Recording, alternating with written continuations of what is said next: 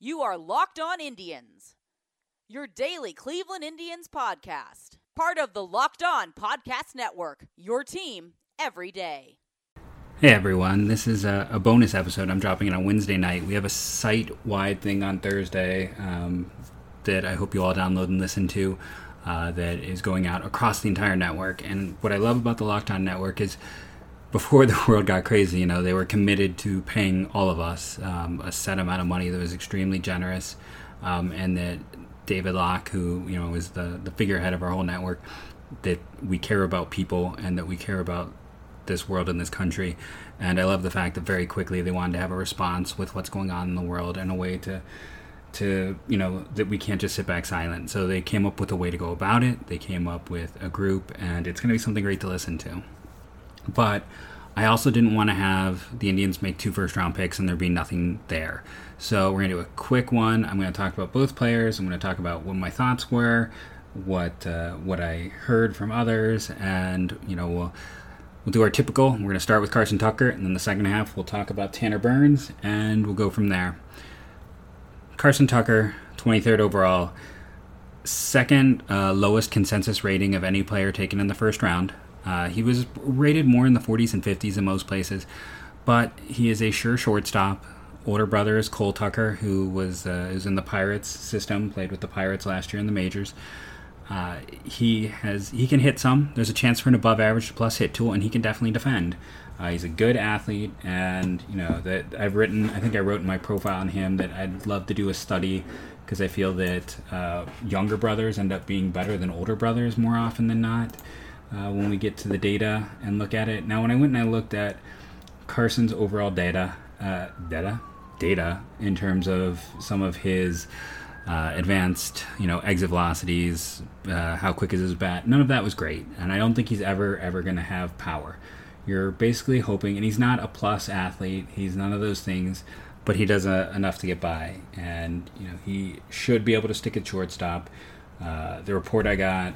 Um, talking to someone who knows him, who had direct contact with the Indians, was that the Indians love his defense and they think he'll rake offensively, which is funny because I think rake was then the exact same term that his brother used. No, my source was not his brother. Um, but uh, they, the exact quote was, they love with a bunch of O's the glove and think the bat is coming. Now, that is literally the same thing you could say about Miguel Cairo and Yordys Valdes, who we profiled this week, and I was not uh, a big fan of either. I do like Tucker significantly more than both of those players. Uh, Cairo was not in my top 100, and Valdes was in the 80s when I did a big uh, top 100 a year ago. And for me, Carson uh, Tucker was, I believe, 50. I can pull that up pretty easily. Uh, you know, I did my stream tonight. Yeah, I had him 50. And originally I had him a lot higher. I'll be honest. When I sat down to do the whole thing, I put him. Uh, like I was thinking he's going to be oh he'll be late 30s because he's you know he's a prep shortstop who I know can stick at shortstop, but I just didn't see uh, offensively anything there outside of the hit tool. Maybe he'll grow into more. Um, you know, I really didn't think Lindor would be more than just stellar defense and a plus hit tool, and all of a sudden the power came. Uh, not to say he's Lindor, I would never compare anyone directly to Lindor, but I'm just saying things can change. But the consensus was like I had Tucker going to Tampa Bay one pick later because they like up the middle talent, and uh, well, we know they like up the mill talent, and he was a prep player. We knew he was going somewhere in the 20s. The bigger thing with him was uh, the reason why he was the second lowest rated player consensus boards taken is that he was willing to sign for significantly under slot. He was kind of an El, an El Cheapo, so you were going to get him and then try to come back and get a bigger name talent. Uh, we'll get back to that in a second. So I thought whoever took him would be a team that would look to swing back around. Uh, instead, Tampa took Nick Bitsko, who was by far the top rated player on my board, the last of the guys in the top 10 on my draft board. Um, great selection there. Uh, and then, interesting enough, they had a kind of an approach that mirrored the Indians, where um, they took a shortstop and a right-handed pitcher. Uh, and we'll get into the Indians' right-handed pitcher in the second half of the show. I don't love the Carson Tucker pick, and I'm sure if you're listening to this podcast, you're probably going, "Man, you didn't like the Indians draft a year ago," and I didn't. And we have different approaches, but what is clear is that the Indians are very much uh, committed to shortstop firsts and guys who they think can defensively handle the position. Uh, they want to find someone who can handle it. They want to keep building up a, a stream of talent that way. And there's worse things than having a never ending pipeline of shortstops. Teams always need them. But uh, yeah, that seems the approach is they're just adding all the shortstops. And Tucker is an interesting shortstop uh, in terms of the prep shortstop class. He was, you know, the best high school shortstop left on the board. One could argue Nick Loftin was the best shortstop in general left. But the Indians, uh, they went and they did the underslot signing. And we'll see how it pays off, if it pays off. But uh, yeah, it was a bit of a surprise. I, I thought for sure he was going one pick later to Tampa. Our sponsor for today's show is Postmates. When you want something, any time of day, any day, Postmate it. So the nice thing about Postmates is, unlike you know, you look at something like Uber and not well Uber Eats or you look at Grubhub and that, and it's all like restaurant based. Postmates brings you whatever you want. If you need something from the corner store, they'll bring it to you. If you need your groceries, they'll bring it to you. Whatever you need, you go on that app, you look at what's open and available when they can get it to you, and they bring it to your door. Uh, if you are feeling lazy, if you're not feeling well, if you just don't want to go outside, Postmate it. Remember that when you do use Postmates, use the promo code Locked On, and you're going to get $100 of free delivery in your first seven days. So you download the app. It's very easy to use. You use the promo code Locked On, and then it is free money in terms of delivery for you. Postmates.com. Make sure to use Locked On so I know we sent you. So when the Indians made that Carson Tucker pick, I just I told everyone calm down. You know, this everyone and their mother knows Carson Tucker is signing for under slot. That's the whole thing about Carson Tucker is he's going to sign for under slot. So let's see who they come back and get at 36. And then immediately Nick Bitsko goes off the board with the next pick. I'm like, well, okay. Well, Tanner Witt is still there, and they've been heavily connected to him. You know, a few picks before that, the Cardinals took Jordan Walker, which was a bit of a blow because a lot of us thought he was going to go to the Indians. Uh, so we're just sitting there, and it's going quick, and it's interesting because like Baltimore does not go with an overslot selection, and with the second overall pick, they took Heston Kjerstad, who was a massive underslot pick, and then they get Jordan Westburg, who's an interesting talent, and this is the right range for him, but he could go for slot. He doesn't even need to be overslot. And then Kansas City, um, they might have saved a little bit of money or have a little bit more wiggle room, and they go for a player who's around the slot range. And a lot of these teams are not going over slot, and that makes sense for like a Kansas City or a Baltimore because on day two they start out. You know, they, these are teams are in the first five teams to go. So right now, Baltimore, who has the second overall pick, can call a Tanner Witt and be like, "We can offer you this. Will you take it?" Like they can, uh, teams can readjust in the overnight. Uh, and if you're picking high, you can readjust easily. The Indians are not picking high. Uh, their selection is going to come.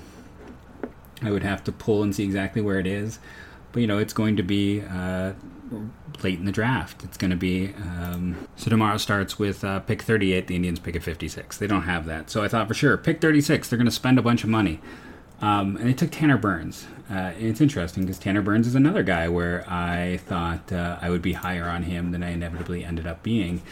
And why did I think I'd be high? Uh, he had really good data, you know, really good production in the SEC. Like that's such a good indicator of future success. And he's got a big fastball that he gets up there to 97. Uh, his slider is an above average to plus pitch. and He's got a workable change. He's a three pick, three pitch mix guy, low walk rate, which is an Indians thing, and good velocity in his fastball. Now he is six feet even, and he is worn down every. Uh, you know, well, this year we didn't get a chance. We wore down his freshman and sophomore years. Um, he was awesome until he wore down, and there's been minor injuries and I think there's a real concern he could end up in the pen because it's if he's having a hard time uh, with the wear and tear of the college season, that's nothing on the uh, the major league season. But at the end of the day, I mean, he is a guy who has three pitches and can control the ball, and we know the Indians like walk rate, and he fits in that regard. Uh, some places had him in the 20s, so that's a good value. I, I don't know if you have to go under over slot to sign him. I don't know what the valuation because all of these guys were kind of in just a big grouping. Um, we saw a lot of college arms. Slade Cecconi also was a name that comes to mind, kind of go in this group. I'm trying to think who else went in there, and I'm kind of blanking.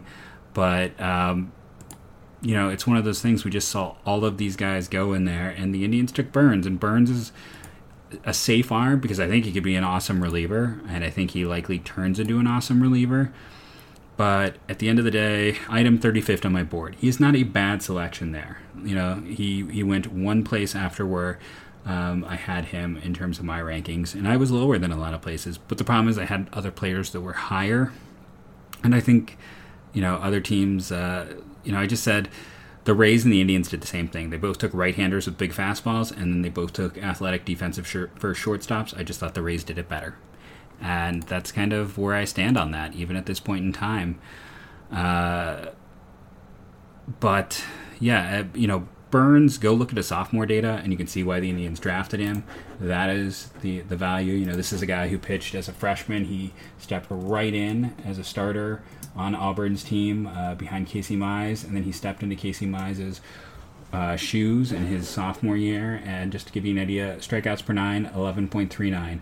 Walks per nine, 239. This year in limited opportunities, walks per nine, 282. Strikeouts per nine, 12.9. Uh, you just wish that you know. And as a freshman, he pitched 86 innings. That was his highest amount. Uh, that year, it was a strikeouts per nine of eight and a walk per nine of 384. So definite improvement over the years. And he's a well-built kid at six feet and 215 pounds. Uh, you're hoping you get like a four or five starter. Um, but then you also know that if you don't get a four or five starter, you get a really good, maybe multi-inning type of reliever. Um, but we'll have to see. It's interesting because again, Carson Tucker should be a significant underslot signing for the Indians, and then you go and you bring in Tanner Burns, who should like this was his draft range. I can't see him costing too much over slot. So do they just kind of wait and see? Uh, who are they going to take in round three? Uh, there's a lot of interesting players. Uh, I can pull up. I just had tweeted out like my top eleven. Like Dylan Dingler, who I loved, uh, still there. Everyone thought he would stand no chance, but he is he's there. Clayton Beeter, who some people thought had the best present stuff in this draft. Uh, Cole Wilcox. With Wilcox, it's like, does he consider going back? JT Ginn, does he consider going back? Tanner Witt was, supposedly has a big bonus demand. Logan Allen would be great just for confusion. Jared Kelley never really fit with the Indians, no matter what anyone says. Not for young for the class, not great trackman data.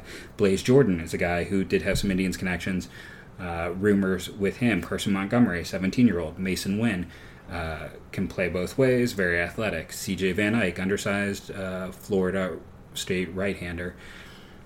And, and, I go 11 deep there and even talk about Chris McMahon, the Miami uh, right handed pitcher who could be up here, who had an awesome you know month of the season. There's that's the depth of this class. Like there's going to be a really good player available for the Indians at pick 56. I'm just curious to see uh, who it's going to be, and you know wh- who goes where and how they use that money. But yeah, I I don't know. Again, it's just not my favorite draft. but that's just something I'm used to. The Indians and I do not agree on drafts. There are uh, teams that I tend to match up close with. Uh, Toronto, in particular, over the past few years, we've agreed the most. Um, Chicago White Sox, though not not this year, uh, not at all. But uh, yeah, I mean the Indians added two talented players. Um, I don't know if either of them come close to cracking their top five prospects. Uh, it's it is odd after the last few years of them swinging for the fences. This was a pretty conservative draft. I mean, they took one of the most proven SEC arms who's already got some limitations but has high level performance and a prep shortstop with bloodlines who uh, has limited ceiling uh, but present defensive tools. And I, I, would say if there's one huge takeaway from all of this, it's the fact that you know the Indians are valuing defense. Uh, last year's picks showed it. Carson Tucker showed it. And we'll have to see. Uh, again, money is going to be interesting to see, just because Tucker isn't signing for slot. Uh, Burns should be about slot, and pick 56 is a really interesting one. So tune in for Friday's show. Uh, I hope you've enjoyed this quicker one on these two selections. Friday's show uh, is going to be better in this, though, because Friday's show, we've got the second, third, fourth, and fifth round. We have four picks to talk about. We can really dive in. This is just two. Most of the, the Indians drafts is Friday. So if you had a friend who's curious about the draft, make sure to have them check out this one. Make sure that they check out Fridays. That's where we're going to get into the meat of this draft. And the Indians have a lot of money left on the pool a lot of money in terms of pool money left on the table to spend. They can go out and get some talent in these next few rounds. Uh, this could be uh, uh, the next few picks might be more exciting and even some bigger names based on just talent left and based on the amount the Indians have spent. I have been Jeff Ellis. I hope you've enjoyed this quick draft preview. I did a three hour live stream on YouTube. Attendance was up and down. Um, you can jump around through that and see my comments. I was trying to multitask and do things. I, I don't know how well it went, but that is up on YouTube. Uh, you can find that. But uh, as always, you can find me on Twitter at JeffMLBDraft. You, as a group, are fantastic, and I love you all, and thank you for the constant support on this podcast. Remember to check on our flagship podcast, the Locked On Baseball Podcast. And look forward to the, the special episode we have for Thursday. And as always, go tribe. And again, it's not a bad draft. Just not what I would do. And the Indians and I have very different approaches. I can see why they did what they did. While I don't love it, you can't judge it fully until we see more. So even this podcast can't be complete in a way because I can't. I just I can't help myself. I don't want to seem negative, but we have to see what they're going to do with the rest of that pool money. So this time I do mean it. Go tribe.